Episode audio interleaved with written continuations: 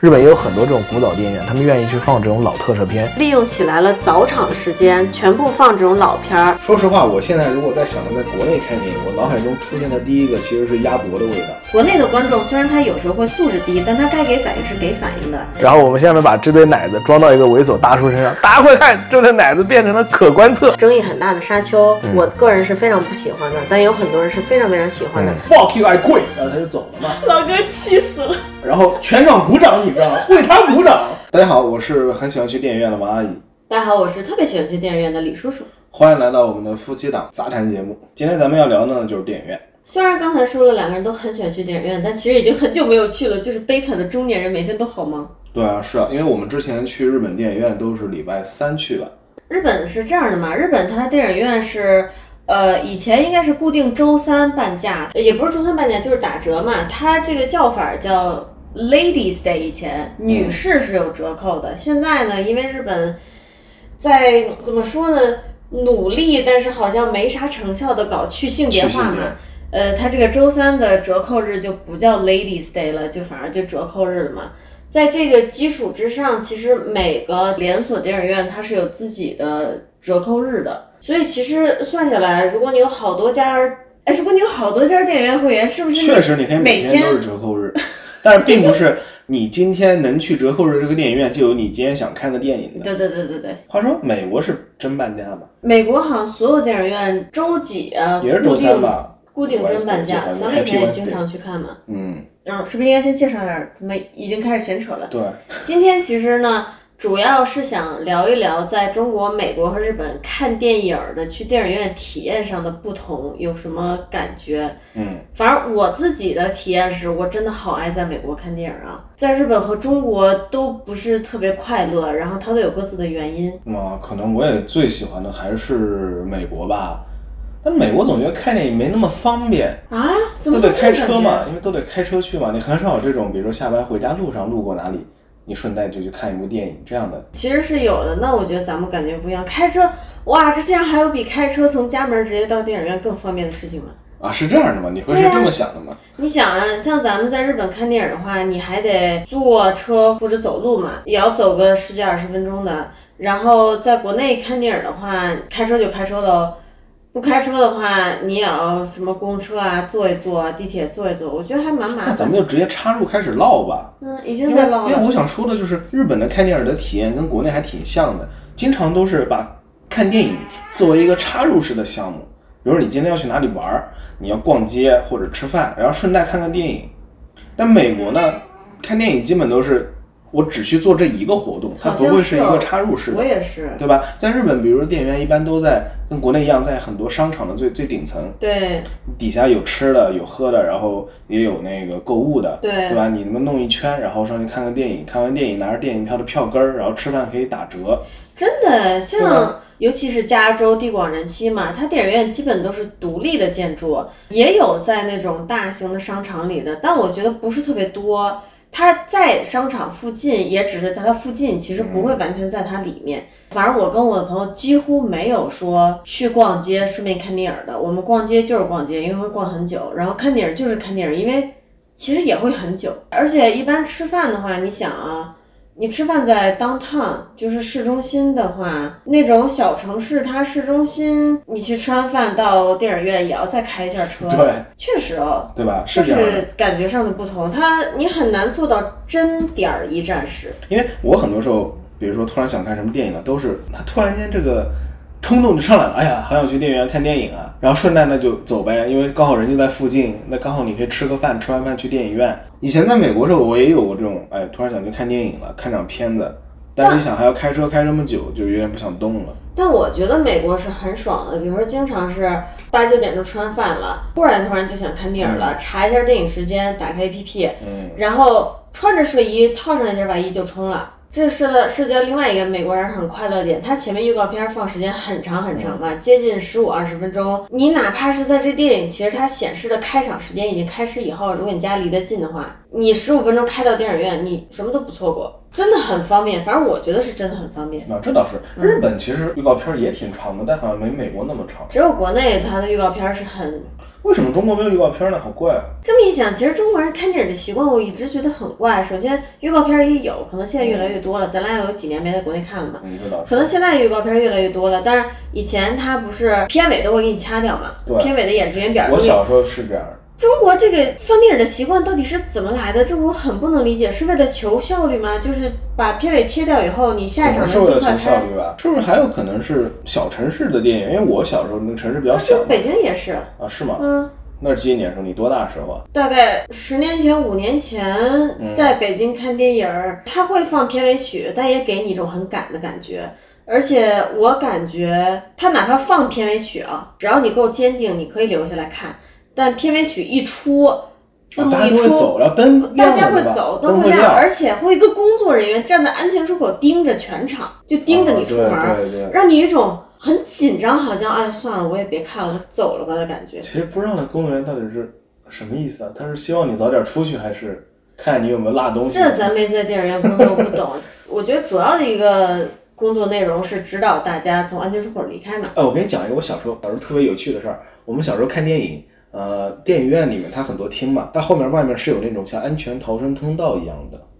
在室外的梯子。嗯，那个时候，国内电影院好像到现在也没有查的特别严的，我看日本也不会查，美国也不会查，查什么呢？查你是不是看完一场电影之后又去了别的影厅？哎，美国也会这样子，会吧其实怎么说呢，这是可以说的嘛。说没什么呀，我高中的时候跟当时的朋友嗯会买一张电影票，然后我们最高记录是连看三场，啊，我不那个时同不候，同的电影，你会你会提前看好电影上映时间。对对对对对，我那时候是跟着家里亲戚，你说我我先插一句，啊这个不建议大家这么做啊，非常不建议啊，不要这样做有啊那素我质的那我也是，我不建议大家这么做。但是我最高记录可看了不止不止这么三四场，但是我还特别小，跟着家里亲戚，一个叔叔还不是舅舅，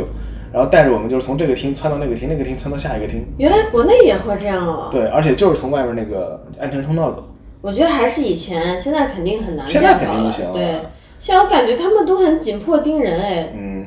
其实我小时候啊，最开始爱上电影院，并不是因为电影，是因为那个时候的电影院吃有爆米 WiFi，花不是有啊 WiFi。？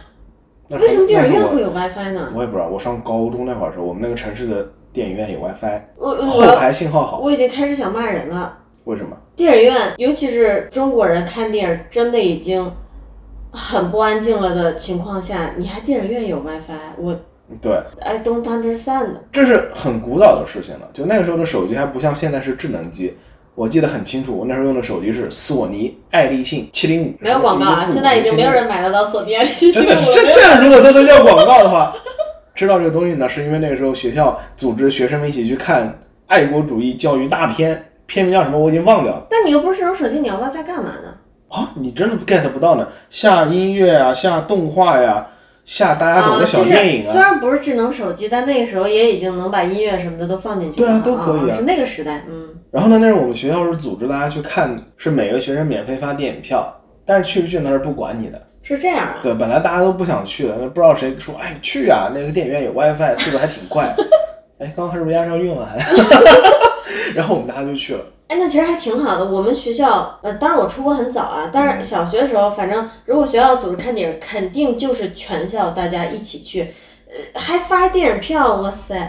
哎，说到这个，那天跟班上一个韩国同学聊天儿，李叔说是他在这儿上日语课啊，对对，日语课的时候跟班上一个韩国同学聊天儿，了解到，因为之前我就有在网上看到他们韩国人的电影票嘛，整个的票就印得很精美。啊，其实像咱们在国内、美国、日本那个电影票只印文字信息嘛，但是韩国那边儿首先它的票根是很好看的，甚至是有视觉上收藏价值的。那天我们聊天儿还聊到各国献血嘛，嗯，就聊说，比如说，如果他为了让你身体状态恢复的快，有的献血点儿可能会给你巧克力啊什么这些。然后那个韩国同学就说，韩国的献血点儿会给你电影票。啊，这么好，对，哇，好棒啊！不过我不能献血，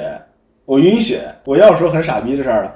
我上高中的时候跟我的朋友去献血，我朋友献血，我那时候呃自己很有自知之明，我知道我晕血了，就我看那个血被抽走，我腿会软的。然后我朋友就很勇，他去献血，然后可能是被小护士多夸两句，就是小伙子身就是身体真好。本来要去献多少 cc 我也记不得了，反正就是献出了超过那个标准量的血。然后他说啊有点晕嘛，就是那时候是一个献血巴士车嘛，然后下来说是不是里面这位的朋友，你把他扶出来。我说好，OK，然后我上车去扶他，然后一看，然后两个人都软在那儿。你连车都没上不，是 我上了车，然后看到这么多血，我也软在那儿了。 然后后来是护士把我们俩给扶下来的，废物。就特别蠢。然后最离谱的是，之前我们日本老师说的吧，他说有一次他去献血，然后人家会给他一罐那种易拉罐的西红柿汁儿，啊！这不是超邪恶的吗？献血，然后西红柿汁儿，我给你补血，好怪啊！ 不为什么给西红柿补汁儿充呢一些红色。啊？我不过说这个小时候打针不是给那个小糖豆吗？特别好吃，嗯，对。我到现在都记得很清楚。说回对说回电影，就是觉得，其实，在这一点上，人家韩国那边就很会，对不对？对，很非常会会。让大家对看电影这件事儿更感兴趣，无论是。哎呦，宝宝不叫不叫，他想看电影，就是无论是票根啊，还是献血给电影票，其实都是一种鼓励大家去看电影的行为嘛。日本也有很多啊，就是送小礼品啊。日本它经常是你买了一些特定的电影儿，然后它在检票的时候会给你那种对锡纸包着的，呃，像盲盒一样的小礼物，但它不是盒子，就嗯都是一是个很小的袋那种，子，什对么，小卡片啊、小什么箱冰箱贴贴啊对。不过对之前《海贼王》的那个，我跟李叔去看的时候，实际上没有拿到小礼品的。但是后来我们有一次去同一个电影院看另外一场电影，发现啊看《海贼王》的几面狗在送小漫画，哇！当时我就觉得特别酸，凭什么我当时就没拿到？跟看长不好看吧。顶你个肺！我觉得这还是一种比较正常的鼓励大家为电影消费、为票房消费的行为。像国内那种就没法说了，对不对？国内要说起来又要开始怎么说呢？ 那我其实说实话，我觉得国内也挺好。你从另外一种角度来说，国内也挺好， 它可以你通知道过。国内的票房都是怎么冲的吗？就是粉丝整个人包场，可能这电影本来就没人愿意看，然后粉但是丝会包全但场是。你不得不说，它确实一张电影票就是这么便宜。不过现在我不知道，我那时候确实觉得电影票就这么便宜，让所有人都能去看电影。无论怎么说，它这个都是个优点嘛，电影票并不便宜，是吗？国内电影票现在多少钱啊？很早以前就一百多一张了。 啊，这么贵的吗？对，为什么我印象里还二三十块钱一张呢？可能因为你老吧，哇，你这话说的好伤心啊！ 国内电影票它是这样的，它从一个咱们很小的时候，可能小学时候很便宜的一个阶段，嗯，引进欧美大片儿越来越多以后啊，而且电影院装修啊设备都越来越好以后，有一个阶段它票房呃不是票房，电影票是非常高的，都是八九十一百多。后来现在可能降了的原因是就出了美团那些东西，团购价是便宜的，但那个不是电影票的实际价格，它原定价实际上依然是非常高的。我只说居民就是买电影票，他买到手的价格。现在可能因为美团便宜了，但是在美团之前有一段时间确实是很贵的。嗯，确实太久没在国内看电影了。嗯，说实话，我现在如果在想着在国内看电影，我脑海中出现的第一个其实是鸭脖的味道，因为对我的伤害特别深。你你遇到过什么？你经历了什么？有一年在电影院，就坐在我前面吧，三个妹妹吧，三个女孩子吃啃鸭脖， 一边啃鸭脖一边非常热情的就是评论这个电影。我还以为邀请你吃鸭没脖。有，这个味道大的我。我在国内有很多让我很难忘的看电影的经历，我记得有一次咱们是在哪儿看电影，还有另外一个朋友，然后是后排座有几个人一直在很吵闹，从头到尾是你有印象吗？是不是在苏州啊？可能是在苏州，对，不是地图炮啊，就很保命的说一句，我在国内任何一个城市看电影的体验都觉得是非常非常差的。如果你能碰到一场，也不能叫比较安静，就是观众素质比较高的，就像中了彩票一样。总的来说呢，是很不愿意在国内看电影的，因为你这一个场几十个人，但凡他有一个素质低，你这一整场电影的观影效果就毁了。就好像那个绝味鸭脖。怎么说呢？大部分电影院只供应那几种吃的，它是有原因的哦。对啊，是啊，嗯那这个咱们其实就可以提，比如说美国主要是，首先世界全都有的爆米花儿，美国呢，我觉得它在电影院吃的东西主要就是甜的，还有热狗可能会有，炸鸡块儿可能会有，但这些都不属于像鸭脖那样味儿那么那么大的，对吧？就还好。然后美国的电影院也会卖一些冰激凌啊。更大的城市，像是硅谷那边儿，他们卖酒类的饮料也有。嗯，美国让我印象最深刻就是那个大的离谱的可乐。我第一次去的时候，看到美国人捧着这么大杯可乐进去，我是说这是没可能喝完的。如果能喝完，我真的是我然后这位原地每到次底去都点这么大的可乐，然后后来呢，我就进化了，我自己就能喝完了。 它那个东西你乍看上去觉得不可能吃完，但其实真的，尤其是那种两个多小时的电影吃下来，从美国到日本以后，我就觉得日本的大杯可乐怎么可能撑得过一场电影呢？我中间肯定还要继续喝，肯定还要渴的。然后你就能看到非常多很精致的日本女性在电影院门口排着队，穿的特别的精致，什么欧瑶小套装，然后拎个小包包，嗯，拿着一杯小杯的无糖茶饮料，然后再加一个小托盘，这个小托盘里面可能只放了三块鸡块，哇，我就觉得这是什么呀？哦哦，我日不本理电影解。日本电影院这个托盘，也有可能人家首先啊，世界上有一种人，他确实是不需要整场电影喝水的。呃，但日本电影院这个托盘儿托盘儿就让人很想吐槽，就是很离谱。首先，日本电影院像我们常去的那家儿大号杯子是放不进它椅子扶手的，嗯，所以他就需要哪怕你只有一个杯子，他也会给你一个托盘儿。这个托盘儿是他们套餐用的，对，就是有一个地方可以放水，还有剩下的地方是可以放吃的放的。吃的，强行给你个托盘儿，要不你放不进椅子。然后这个托盘儿其实它是非常非常不稳的。有一次我们和朋友一起去看电影儿，就不小心把这个托盘儿弄倒了，然后里面的爆米花撒了他妈一地。说到这，我跟你讲，我在美国特别沙雕的经历。我在美国刚去电影院的时候，我以前是没有吃过黄油味的爆米花的。国哎，内好都多是人刚甜到的美嘛国都是。对，我一开始我觉得这是邪教，爆米花怎么他妈能是咸的呢？然后我爱的不行，它就是太棒了，这味道真是棒。他们会有一个机器打的，打出来是热的黄油，然后打在那个爆米花桶里面，给你摇一摇，哇，那个太香了，真的是是新鲜的、温热的、冒着香气的液液态体黄黄油。对，然后你知道现在更怎么说呢？不是反人类，就是更牛逼了。有那种小盒装的，你可以跟爆米花一起带进去的化掉的黄油，好像是。哦，你可以在觉得黄油不足的时候再把它加啊对进去。对，我要说的就是这样的故事。我刚去电影院的时候，以前刚去的时候，我不知道可以让他加超多超多黄油，你可以跟他说我要 extra extra extra butter。嗯，一开始我是不知道的，嗯，所以每次就加一次，然后我就捧进去吃了，吃到一半来尿点的时候，我就出去让他续黄油去。你还会干这种事情吗？对，以前我都是这么干的。然后后来有一次，那个就是打黄油那个小姐跟我说，其实你一开始可以跟我说你要很多黄油的。哦呦，好亲切哦！我说 OK，我学到了。然后往后我就这样。然后我第一次跟他问他要那个，就是很就是巨多巨多巨多，然后加量的时候，他给了我个小盒子，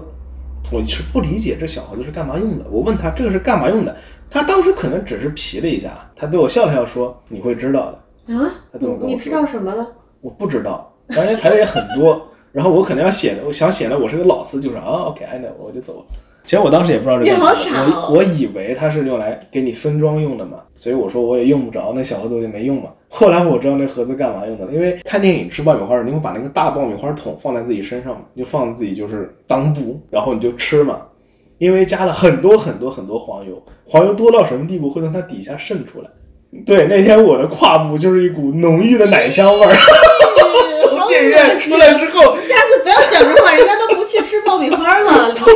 从电影院出来之后，我就 get 到那个盒子是干嘛？它是让你把那个盒子垫在那个爆米花桶下面。它确实也是分装用的。我知道是有它也这个可以用来做作用分也装嗯可以用来做分装，但是它的本意是给你垫着，因为以前你点这个爆米花，它都只给你一个桶，它不会给你一个分装盒的。但是你要了 extra extra butter 之后，它会给你一个盒，让你就是来说，它那垫。个盒子的功用很多。啊，说对，到这个，我印象超深超深，因为美国人真的块头很大，然后吃的也很多，黄油也很多，奶酪也很多，什么都很多。有一次我们去看电影，然后前面不是说他那个放预告片的时间特别长嘛，嗯然后有这么一个妈妈。特别特别大的美国白人妈妈带着家里几个小崽子去看电影，那些小孩儿我觉得年纪都不大，最多初中。他们家买了一个可能最大桶的爆米花，拿了那个小纸的小分装盒，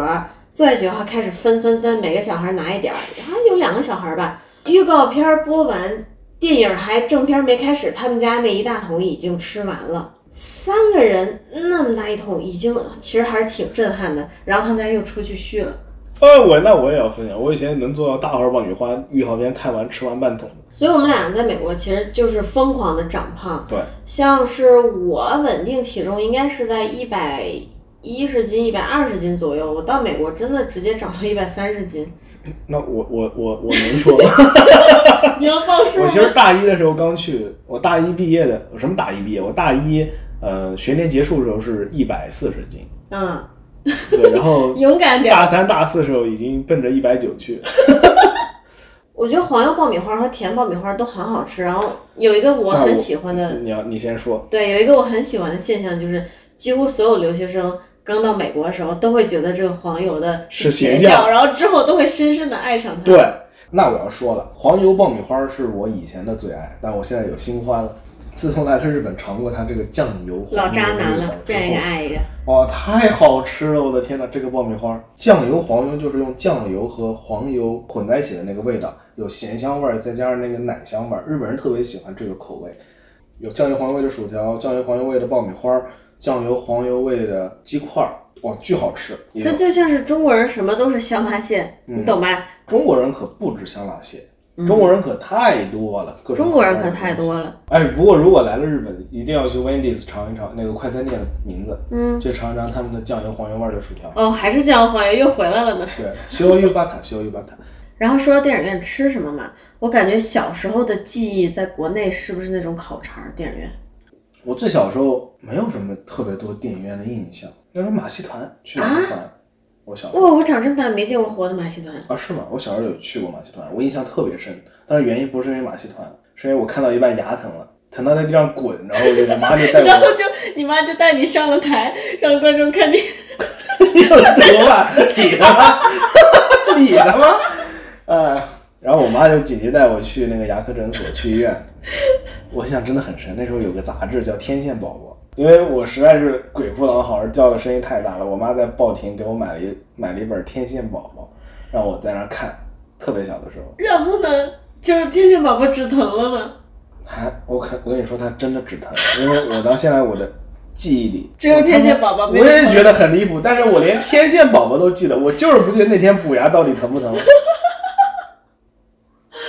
哎呀，好傻呀、回归主题，回归主题。然后说到这个，在电影院吃什么？那好吧，就当我刚才没说吧。可能中国电影院没有烤肠吧，我瞎说的。但是日本电影院是有包子的。对，有包子，日本人对中国肉包的这种执着，还有麻婆豆腐的执着，让人很疑惑。然后不过日本现在肉包已经是一种跟中国的包子完全不同的东西了啊，甜甜的。这个感觉又要疯狂跑题了。日本包子皮儿那种过于暄腾的感觉，就是很我松软，没还什不么太嚼劲，喜欢。对里，面肉也是那的。它会粘牙，就是日本的肉包外面的那层包子皮也会做成咱们国内奶黄包的那种，对对对对就是对甜品包子的那种暄腾的皮，我就很不喜欢。其实主要原因是他们这个便利店卖都是冷冻食品吧，嗯，其他实们都是是很的。好做那种。呃，以前那个这边的日本同事也给我带过横滨中华街，说非常有名的本格中华包子，嗯，就是跟那就跟国内包子一样了。是的呢，很好吃嗯嗯，然后有啤酒，对。国内电影院我是真的不知道，确实太久没回去了。但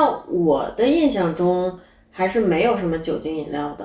我也没美记国过和日本是有的，你如果成年了可以买，对。还是挺快乐的。然后嗯美国有个很有趣的，美国电影院是不选座的，或者说 咱们乡下电影院不选座。咱俩我和李叔去过电影院，好像只有我印象里只有一间是要选座位的是因为那次我们去看了 IMAX 吧，IMAX 三 D， ，IMAX 的《魔兽世界》的电影。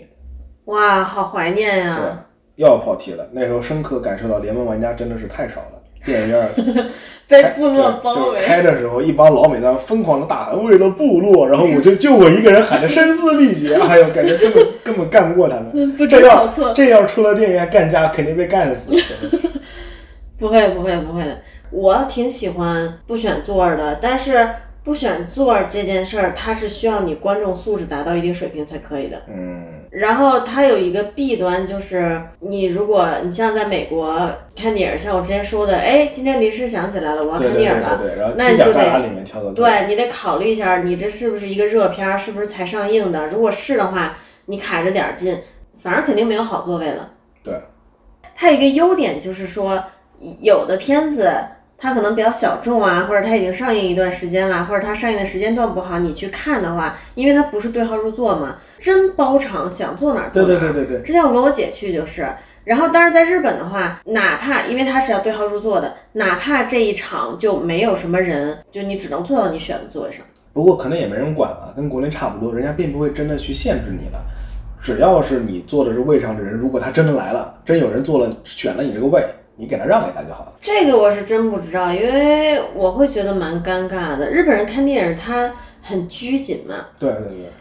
然后这种拘谨就搞得你整个人都也拘谨起来。比如说，他们在电影院里真的是一声不吭，就超难受的。所以我也是一声不吭，因为如果你吭了，你说会发生什么呢？它不是一个别人觉得你吵的问题，因为比如说，如果电影很搞笑，你笑一下，它其实也没有什么吵不吵别人的，但真的好尴尬，啊就像我刚刚说嘛，说看魔兽的电影的时候，观众会欢呼嘛，氛围特别好之。前看别的电影，美国人就是看到特别兴奋的地方会鼓掌、会叫，真的是什么反应都有的。你的情绪是非常外露的，是完全跟着电影走的。然后由于你的情绪是外露的，就导致说你感觉这一场的观众之间是说肉麻一点，心连心那种嗯感觉。大家是有同样的感受，有共鸣，觉得在那一瞬间，这整场都是我的朋友。哎，那我就给你讲个特别有趣的。我那时候去看哥斯拉，你有跟你应该没跟我一起去看，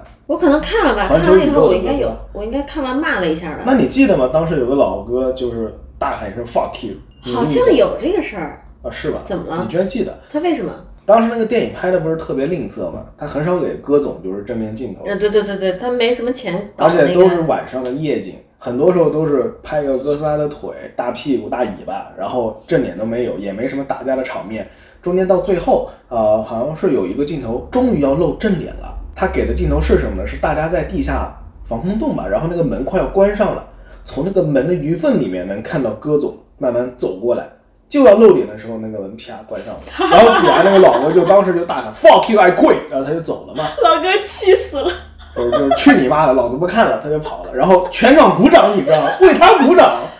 就是我觉得美国电影院这点特别有趣。在日本是绝对不可绝对不能会发生有这的，绝对不能发生的。美国还有很常见，就是电影结束之后大家一起鼓掌，哎对就对特别对，好。我遇到好几次，一个是《超人总动员》几来着二吧，还有《疯狂动物城》也是，呃，魔兽看完当然也是了，魔兽没打起来，我觉得就算不错的。哎呀，不会啦，不会啦。因为最明显的人类感情最明显的能感受到的就是开心的笑嘛，因为大家就会笑啊，声音很大呀。然后有的时候你甚至能感到场内观众的悲伤，对对对对虽对，然大家坐的不是很近，然后也不会说突然哇的大哭出来，但你是能听见像抽泣声啊，这种其实都很怎么正说常呢的正常的人类的对感情流露。对，它是有正常人类感情流露，它也不是吵闹，就是我看电影感受到那儿了。这个我很喜欢的原因就是说，还是那种你看一个你喜欢的电影儿，然后跟你同场的人跟你有同样的感受的时候，这种共鸣感是非常快乐的。我觉得，其实这个东西在日本，我觉得最离谱就是我看到过日本有一些电影呢，它是它甚至是从规矩上来说，允许你去参与电影中的互动，允许你大吵大闹啊，允许你手舞足蹈这种，有这个规定就已经很离谱了，在我眼里啊是比较让人觉得匪夷所思的因。为日本是个规矩真的超多对，的日国本家真嘛，的是各处都是那种潜在的规矩。对。在日本看文艺片儿还行啊。日本电影院的优点是真的安静，而且我觉得他的观众已经不叫素质高了，他好像已经不是为了追求一个素质高了，他追求的是我不能做那个出头的那个人，嗯我不能做第一个发出声音的人，我不能做全场没有人笑我第一个笑的人，这都不是为了追求素质，这是怕别人的眼光，有我种觉得。诡异的安静感，导致我现在也是，我真一点办法都没有。其实我平时还是我挺我行我素的，我不会说因为你日本有这些规矩，我就去完全的遵守。有些我觉得不合理的，我就不会去管。嗯比如说这种什么女生上街必须得打扮的这么精致啊，或者是女生不能劈着腿坐啊，这些东西我根本就不管它的。我电影院那个地方就尴尬了，我我都没有办法。但是说点好的吧，就我个人来说，你这个全场该开心的时候，该伤心的时候都没有人有反应，呃难受不难受？很难受，很难受。但是如果你说跟国内那种，我操，国内他妈那种小孩儿满场窜，然后说话大人也不管，大人自己也说话，这种比我宁愿在日本看电影，像坐停尸房里看电影一样，我宁愿这样。这个确实，这个我觉得是美国和日本跟中国一个很大的区别。在美国和日本，我们都遇到过，我是都遇到过，呃，电影院里出小孩儿声音很大那种情况，都遇到过，家长都会把孩子带回去的。对，其实，在日本很少，真的很少在电影院里看到孩子，你不觉得吗？美国挺常见的，美国家长也很喜欢带孩子去电影我们院，之前但看，但是孩子一吵会把孩子给拎出去嘛。对我们之前看在日本《玩具总动员》还是有小孩子的，嗯对，就最新的那个巴斯光年的三 D 3D 版版那场，但我觉得也挺安静的。那场其实效果还凑合吧，反而是因为有小孩子，嗯孩还子会比较快乐。大人真的是一点儿反应都没有，而且我当时印象特别深，就是里面有好多好多的笑点。其实这个电影笑点还挺多的，没有人有反应。如果在美国这时候已经笑得很开心了，你知道吗？在国内可能也笑得很开心了，就是。国内的观众虽然他有时候会素质低，但他该给反应是给反应的，依然是让你能有一种呃共鸣感，对不对？有一种啊、我是跟十几个人在一起看电影的感觉。嗯。但是怎么说呢，还是嗯，安静还是有有其好处的。绝对有，我之前是在我是在电影院里，在国内的时候看到过，不仅孩子闹啊，那家长就在电影院里开始训了。哇，哦我的头不是，都我当时就掉不了理耶！解，因为就坐我前面嘛，我说啊，你把孩子带到外面去啊。啊，你还跟他说了？那我说了，我说你带到外面去。啊然后呢嗯你说是要吵什么要训，你带到外面去训啊。然后我说呢？没事儿，我让他闭嘴就行。啊！啊 我特别不理解，然后，哎，我就有点事，有点不知道我说现什在不么。知道，现在不知道会怎样，我也不懂，因为我上次看电影都是四五年前了。那咱们刚才吐槽国内的观众嘛，干脆就一气儿吐槽了吧。国内还有那个，像是日本，它有一个很有名儿的短片，是警告大家不要盗摄的，不要在电影院里去拍摄下影片，然后去贩卖嘛，没有版权啊。美国其实对这个管的也挺严的，它虽然不像日本似的，每个电影之前会有一个这么这么警醒的预告片儿，告诉你不要盗摄，但是你也见不到人做这件事情。国内确实有啊，但是国内很多都是中国人在海外拍，拍完发到国内去，由于某些不可明说的原因，国内很多电影上映不了嘛，以前是。对不，过现在管的也越来越严了，但是管的严的结果呢，就是大家看电影很不方便。国内其实这个盗摄的问题，它真的很复杂，要谈起来。但是我真的好讨厌啊！你盗摄拍出那个片，糊嘛糊的要死，音频这质量也他妈不是糊行。的要死的问题吗？这是无视版权的问题。哎，但是我作为当时作为普通消费者，对吧？我说我都花五块钱买了部电影了，你给你给我来个这，哎呀，我就看的难受。我说那这样我还不如多等一段时间，它有高清版我再看呢。对的，对的，也有这个原因。反正它这个盗摄不盗摄的，就凡事都有它其两面性嘛。你优点就是让我们让资源匮乏的我们，在那个年代也看上很多很优秀的电影儿。这个怎么说呢？欣赏水平提高了一个层次，但是它确实侵犯了人家版权嘛。你最好的肯定还是严格的分级制度，很好的一个电影市场，第一时间能引入外国的片子，这肯定是最好最好的，大家的利益都得到了保障。我印象特别深，那个时候去看那个史泰龙的《敢死队》，一整部电影被删掉了二十多分钟。什么时候啊？几年前我也记不近得期吗？如果近期我还可以理解，不是近期，这一直都是这样的呀。血腥暴力不给看一直都但这是样九几年的时候还我九几年我才几岁，你在说什么呢？说人话好吗？嗯，肯定是两千现年在往后 的，现在开始说人话，那我要说二了一，年左右吧。九几年的时候，国内引进《泰坦尼克号》的时候，可是一刀不剪的，《泰坦尼克号》里是有裸露镜头的。那个时候电视上放动画片也是可以，什么都放的呀。然后前两天我们两个就看《乱码》嘛，啊，对哦，这么一说确实，一个日本动画，然后《乱码》是几几年的片子？九十年代吧，也是。直接动画里就放洗澡出来妹妹的胸露在外面啊，其实想想也是啊，为什么凭什么男人的男人的乳头就可以看，妹妹的乳头就不能看？对啊，其实你仔细想的话，像乱马他那个，他有一个很经典的出浴镜头，男主和女主在浴室里光着屁股遇到了，都是露了上半身儿。你严格去想的话，它是很公平的，很平等的。对啊对对，说到这个，其实那个年代有很多很多少女漫画都喜欢画这个男女主，呃，没穿衣服在某个地方撞到对方的这种桥段。像我以前看多濑优羽画的《不思议游戏》，里面也是。然后人家画的时候就是男生露上身儿，女生也露上身儿啊，对啊，不知道为什么现在欧派成了一个这么宝贵的东西现。在什么都不行，那希望有一天男性的欧派也能成为这么宝贵的东西，好吧？大家都练一练，练大一点。这我也不理解。啊就像我之前看的，我特别喜欢那个国内一个漫画家，呃，孙孙扎，孙扎我也啊看，孙扎嗯， 他之前画一个特别逗的一个漫画，就是贼短嘛，他画都很脑洞很大，然后贼短，呃，说这是一个美少女的欧派，她现在处于不可观测状态，上面都是马赛克。现在我们把美少女的欧派给切下来，然后啪一刀，欧派血淋淋就被切下来了。耶然后我们下面把这堆奶子装到一个猥琐大叔身上，大家快看，这堆奶子变成了可观测。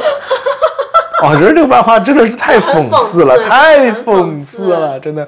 一堆奶子，你只要说这是男人的奶子，OK，它就是可观测状态。对但如果是妹妹的奶子，它就瞬间变成了不可观 测状态。对，如果你从侧面去拍一个很肥的男性的奶子，只拍他的奶子，然后也用同样的角度只拍一个妹妹的奶子，然后把图片剪裁一下，你随便说哪个是谁的都可以啊。所以说，我们是不是可以在中国去开那种变相的分俗店，就是招募那种奶子长得很像女人的男人，然后我们来开分俗店，就是欧派酒吧。好好好，请回到主题吧。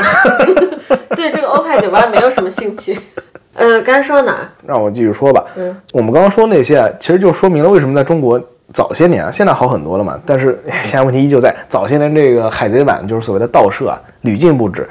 你没盗摄啥都看不了啊，海外的片子看不了，对吧？然后打架也看不了，血腥也看不了，嗯、稍微色色一点点也看不了。又没有分级制度，国内你播什么家长都要骂，说影响小孩儿，对吧？现在更离谱的是，你觉得不色色的东西，他觉得色色，然后他给你打一个码儿，确实，这个色不色是要人家来教你的。就是狠狠拿捏住你的性癖啊！你都不知道我有这个性癖，但他就是拿捏住了。说点正经的事儿啊，因为之前在网上看有人吐槽说，在美国看电影好不方便啊，我想看看那为什么不方便，点进去一看说，美国怎么这么落后啊？现在还得人工买纸质电影票。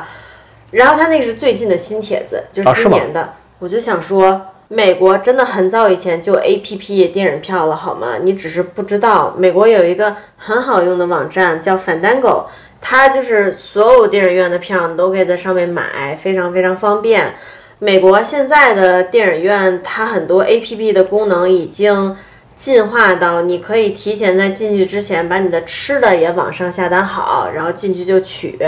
至少比日本方便好多了。日本的电影票是每个电影院它有自己的 A P P，有些甚至没有 A P P。你对比之下，你就想想美国能在一个 A P P 上买所有电影院的票，这是多爽的一件事儿。其实美国这个就跟国内的 A P P 是很像很像的。不知道国内的这种集合式买票的 A P P 是不是比美国还出的早？其实就是美团那些，应该是出的早应该出的得吧？早嗯，国内这方面走得很快。嗯这方面就很先进了。国内、但有一点我想说啊，就是我感觉美国和日本对于中老年人更友好一点，是的，是的。因为国内现在大家都太过于依赖 A P P 了嘛。其实现在像我们在日语课上，然后有中国朋友聊天的时候，或者老师问问题的时候，大家都已经感受到了，在中国没有智能手机，都别说手机了，必须得是智能的，不然你寸步难行。对，那天我们上课还讨论，就是说我们日本老师自己觉得日本有一些东西它是很落后的，很多都还要落实到纸上啊，要签字啊，要盖章啊。但你想想，中国在普及，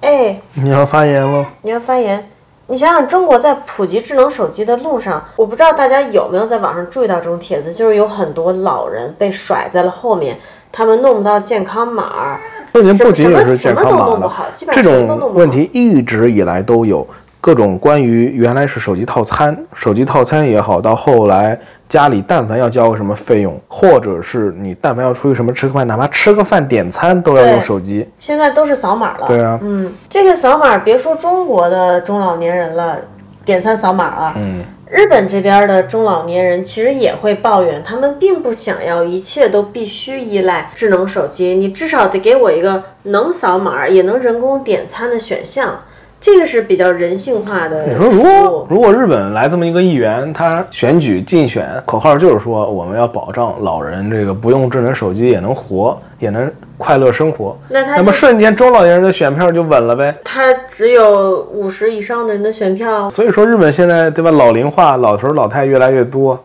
嗯，这也另说，这也另说。说回电影票的话，就是日本有一种电影票，它叫呃 movie ticket，但不是电影票的意思，它是一种类似预售的票。咱们之前不是提过那个韩国有些电影票，它的呃就是票本身很好看嘛。在日本，如果你想拥有这种印了东西的很好看的票，你就要预购它，就类似收藏卡片一样的东西。你甚至可以提前半年左右，就有时候能预定到这种特殊票。然后呢，半年以后电影上映了呢，你再把它去网上或者去电影院换成普通的票。那之前你的特殊票是可以留下来做纪念的，然后你在电影院会获得一个新的那个电影院用的票根儿，纯赚钱行为，纯赚钱。日本人真的很会赚钱，我跟你讲。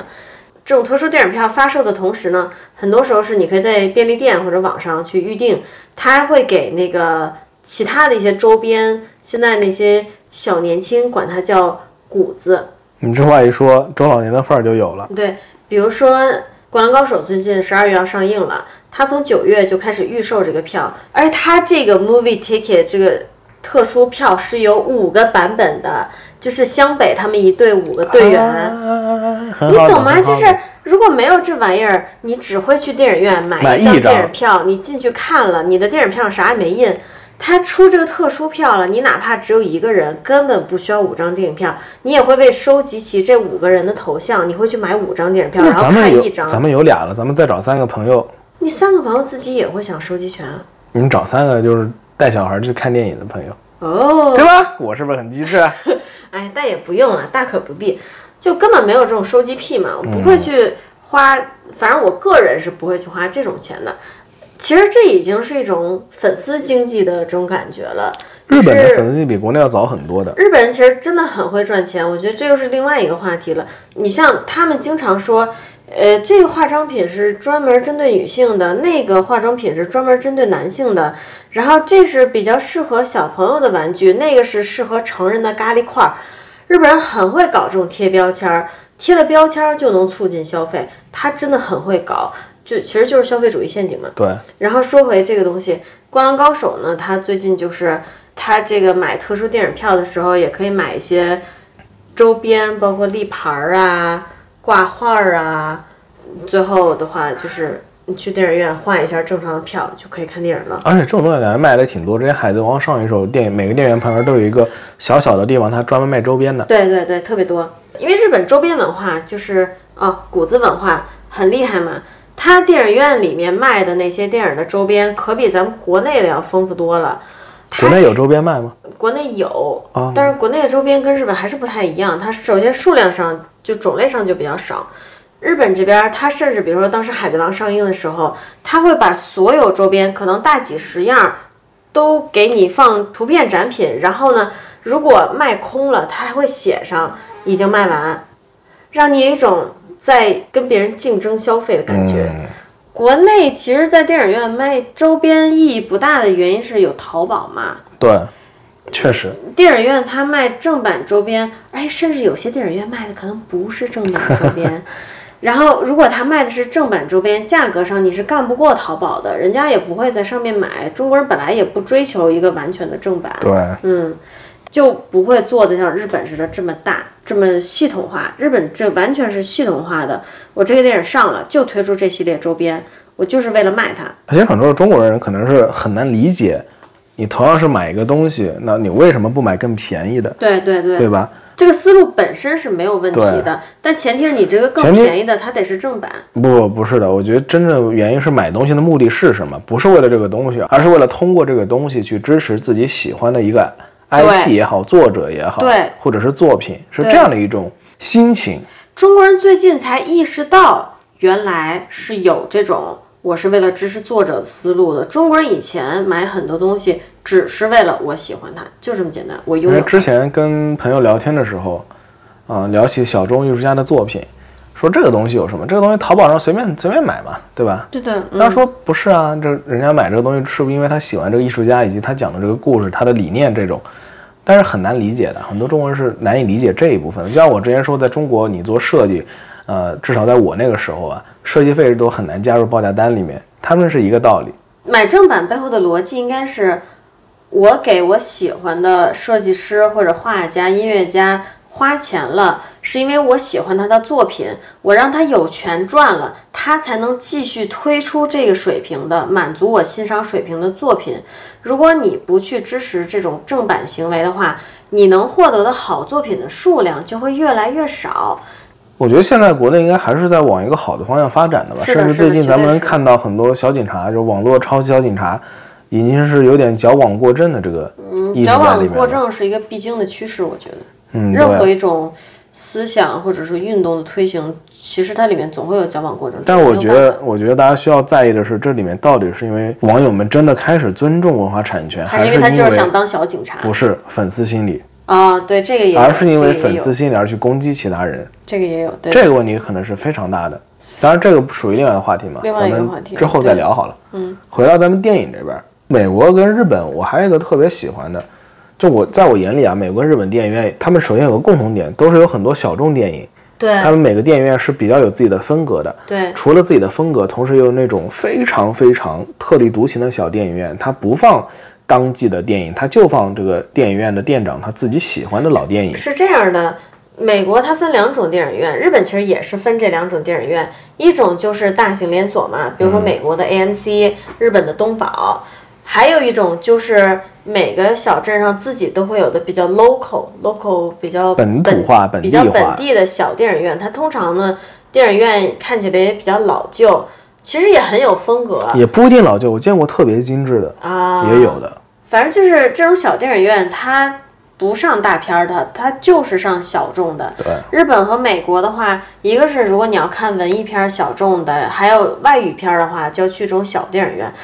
美国的大型连锁电影院是很少上外语片儿的，然后我要说一个美国跟日本大型连锁电影院都不一样的地方，日本的这种大电影院有时候也会上一些老片儿，就是跟美国那种老片联映不同，它有它每个电影院放的电影都不同的。对对我对，之前就看过，就是东宝那边在放是啥来着？是卡里是鲁邦三世吧？以前那个啊啊啊宫崎骏执导的那个电影版，然后别的有其他电影院在放别的更小众的电影，就包括当时阿松那个电影版，其实只有几个电影院上映的，它对排片对排的并不多的。对，美国的那种大型连锁，它是真的走的，完全就是走的好莱坞爆米花大片路线，基本上进的都是那种片子。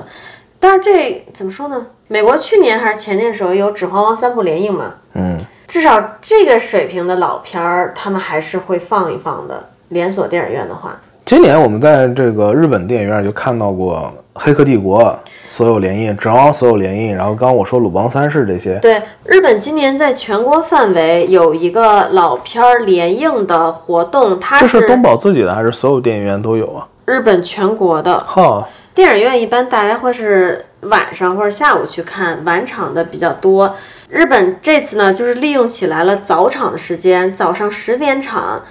十一点场全部放这种老片儿，《教父》比较经典的，对吧？刚才说的《黑客帝国》，还有呢《阿波罗十三号》，这些都是很老的片子了。就是在几个月之间，每一个大概会上映一个礼拜左右。我觉得就很好，要要不然你这些老片儿除了在家看盘，你也没有什么机会说在大荧幕上能看对到。我真的，我现在特别想去电影院看的老片系列，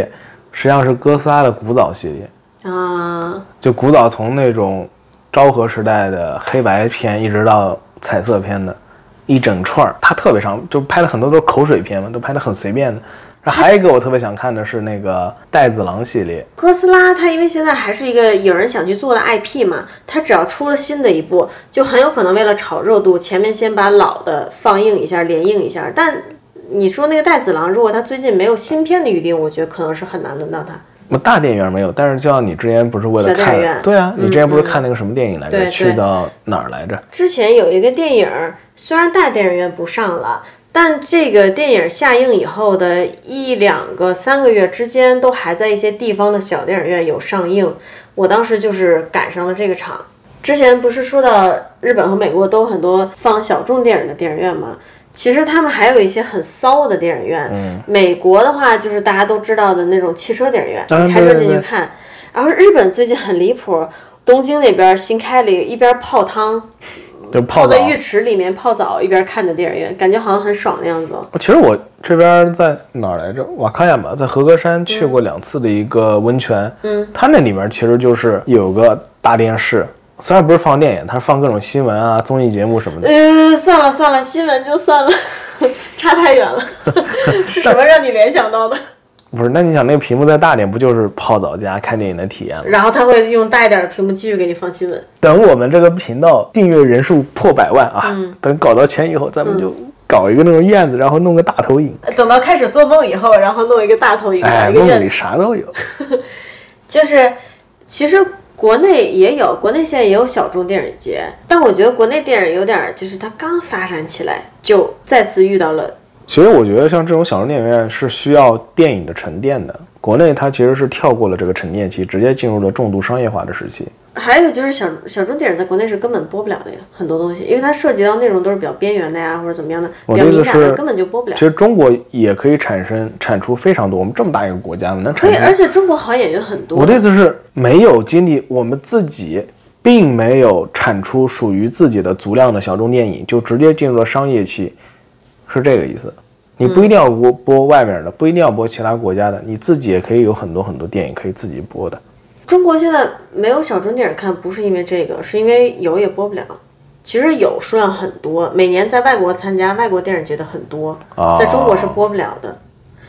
国内现在是有人在拍的，但是它虽然是本土电影，但不在本土放，你这么说，其实有很多中国人做游戏，本土游戏，但不在不在中国玩。太多了。中国还有那种做电子产品的，虽然是自己国家的人开发的东西，但并不在中国卖，嗯，太多确实太多确实嗯了。。因为外国市场环境相对好一点嘛，现在、近期嘛，近期，那 B B 堆终于可以进入总结的环节了。嗯我自己是热爱在美国看电影的，我真的热爱，我这辈子可能都不想再体验在国内看电影了。我还是比较想看看有没有变化，也许未来更多的是好奇吧，对我来说，因为中国的电影院实际上给我留下过很快乐的回忆的。我人生中第一次看那个 IMAX 巨屏，是在青岛还是在哪儿？当时去那边玩的时候，刚好赶上《环太平洋》上映，我就去了。那场电影就看得我真的是印象非常深刻，而且现场也没有出现特别吵的事情。在国内，实际上你如果是看一些特定的电影的首映式，它是很少会出现素质差的情况，因为大家都是想看这个电影。这个真的很不一定，啊是这很样不的一定。吗我之前有看到相反的情况的。哦，国内如果你想赶一场观众素质高的电影，真的全看脸。其实我就赶过那一次，嗯其他的呢，真的我在国内看这么多场电影，都出现过有人大声谈话也好，是然后当场接电话，或者是有很多不接电话，但是手机屏幕是很亮的嘛，你直接在那玩手机了。哎，对，就问你不对这个不感兴趣，你来看它干嘛呀？我真的不理解，并不是说你为什么在电影院里什么手机不调低亮度，而是你不是来看电影了吗？你你这个看手机，这就这就是人和人的观念不一样。咱们去电影院是为了享受电影儿，人家去电影院可能根本就没有这个目的，他就是去打发时间的。对或你者说的没错。之前我看了过一个很长的一篇评论文章，就讲中国的电影发展。现在我不知道，那也是 三四年以前的文章了。那个时候的中国电影就是我说的二三十块钱就能看电影的时候，各种连锁电影院在三四线城市。就咱们现在叫下沉市场嘛，疯狂的展开铺开，让这个看电影变成一种非常廉价的打发时间的方式，观众甚至根本不关心这个电影的内容如何，就可能就去他坐还着有一吹吹点空调听听歌，对，还有一点就是，这是一方面，另外一方面，它可能是一种谈资，别人都看了，我没看，我要去看一眼，开开眼。最近国内还有一种什么情况啊，就是两个字儿打卡，在所有所有拍照好看的地方打卡，甚至会去博物馆打卡。最近我也看到有人评论这件事情，我自己的感想也是一样的，就是目的已经完完全全就浮躁起来了。去博物馆不是为了看东西、了解文物、了解历史，是为了拍照好看。做一切事情都是为了拍照好看。很诡异。去看电影也是，可能看电影是为了之后能跟同事有的聊，嗯，能显示我看过这个大片儿，它是有各种各样的目的。但是我觉得相比起来，可能我就是想去电影院享受电影的比重就很低了。我在中国看电影有过一次对我造成非常深重打击的事件。嗯，当时那个电影是四大四大名捕，还不是四大神捕，我忘了叫什么了，就拍了好几部的。我那时候其实是被亲戚叫着去看的，电影院别的看起来更烂嘛， 这个看起来还行，我就去了。看了一半时间我就没忍住就出来了，台词不知所以，剧情乱七八糟，完全不知道在讲什么，台词不知道怎么写的，写的像梦话一样，没有任何的逻辑性。我后来就是装作我肚子不舒服，在厕所玩了后半场的手机。当时为什么对我造成这么大的冲击？因为有两个、有三个人，两男一女，应该是三个朋友过来一起看的。在聊天吧，问你觉得电影，我觉得拍的很好啊，哎呀，这个怎样，那个怎样，这这就个谁不真是帅，那个谁真好看，类似于但这这种。不是电影院和观众素质问题，这是欣赏水平的问题了，对吧？我不管他什么问题，反正这个事儿对我造成了巨大的冲击。但是就是这样的，每个人欣赏的东西不一样。咱俩也经常有去看一个爆米花片子，你得到了极大的满足，因为你觉得爆米花片子达到这个水平就行了。但我就会觉得很差，我会一直骂，确实，但是就我也因为我会觉得以爆米花水平来看，它也太低了。大概我受到这冲击，就跟你之前说，对，就跟你说那句话一样，就是你刚刚说，以爆米花水平来说，它水平也太低。这种，就算你单纯去看演员脸的，我对我来说也不行。其实我可以理解你，比如说我就会觉得，哪怕是爆米花片子，你至少要在自己的设定里面逻辑自洽，你的台词要通顺，哪怕是一个非常简单的故事，你也至少要做到这一点。那有些人他可能都没有这一点的要求，对他就觉得爆炸够响，音乐够好就可以了。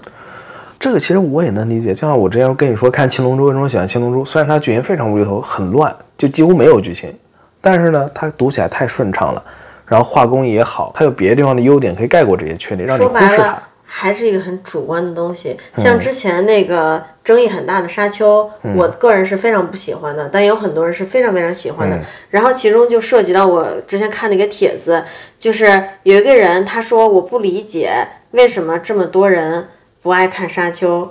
然后很多人在下面跟帖说说对啊，我也不理解《沙丘》，你看音乐做的多好，画面做的多好。我在下面就回复了一个我说。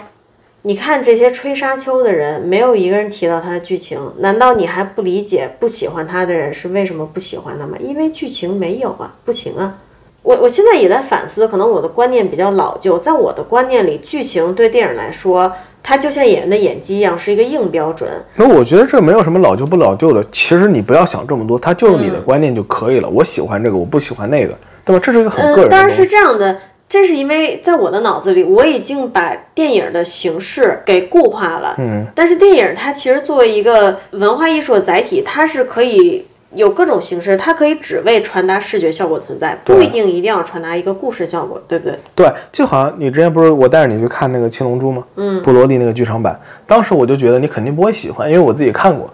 它真的是剧情五个字就能讲完 吧？真的五个字就能讲完吧？一下，我听听。孙悟空打架讲完了， 没了。他真的就五个字能讲完，真的没有任何剧情。但是我觉得这是我看过所有动画剧场版里面我看的最爽的一部。你说是几年前那部是吧？不是今对啊年那，个，不是今年那个。几年前那部，但我觉得它确实做到了逻逻辑清晰，因为它就是孙悟空打架这个对逻辑对。对，他做到了，是没给错自己提了一个很低的标准，然后那个动作啊，然后画面呀、也都画的很好，确实他达到这个标嗯就准。是说，可能我们追求的并不是说一定要有一个多么复杂、多么精妙的故事，而是这个故事它可以简单，你也但你也得把它讲好了。对，对吧？其实就像《环太平洋》也是五个字就能讲完。我现在最想看的重映那部电影，其实是之前安野秀明拍的那个《新哥斯拉你去网上找着看呗。》，我想电影院看，肯定会等到的，因为他自己有透露在筹备续集，有续集的。那续集出来之前肯定会有重映，还有就是说，你可以去租嘛，租小型放映厅，这个在哪个国家都有的。哦国内好像这个尤其方便，国内有很多很骚的影厅。国内呢，我说句实话，他可能是把那个当那个用，哦，这个咱不知道，咱也没有对去过，吧？不大评家价。如果上某个 P 字开头的网站，可以看到不少他们自己情侣在里面拍的很有趣的东西啊，对，你很了解吗？你我很平时都了在解干些什么呢？呃我在我在 P 字开头网站看的东西可杂了，然后我就想总结一下，我觉得你在任何国家都可以去关注一下，像日本、美国国内都有的这种小众电影放映的影嗯厅，它会有什么东西。然后像重映的这种活动，你也可以去关注一下，我觉得是很好的，因为能在大电影院看一些不会在长期上映的老电影，还是很享受的一个体验。我觉得有一个东西会是非常幸福的，是什么呢？就是找到一间老板的品味跟自己八九不离十的电影院，老电影院，哇，那会真的是一件非常快的事情。你会发现你想看的电影这儿都有，他上的你没看过的电影，你也会愿意去看，你看完会觉得自己也喜欢。啊、这种是什么呢？在日本有很多那种老的日本老特摄片有非常多嘛，日本也有很多这种古早电影院，他们愿意去放这种老特摄片，但因为特摄片的品目实在是太多了，所以根据老板的个人喜好，就会出现老板精挑细选的几部特摄片，大家就会去看，哇，跟自己的果然跟自己的爱好就很 搭。好吧，好像没啥了，请大家不要吝惜点赞、评论、收藏、转发一。看你就业务能力非常不好，到现在为止报这四个居然还要一个个数，点赞、评论、收藏、转发，走起，再见，对吧？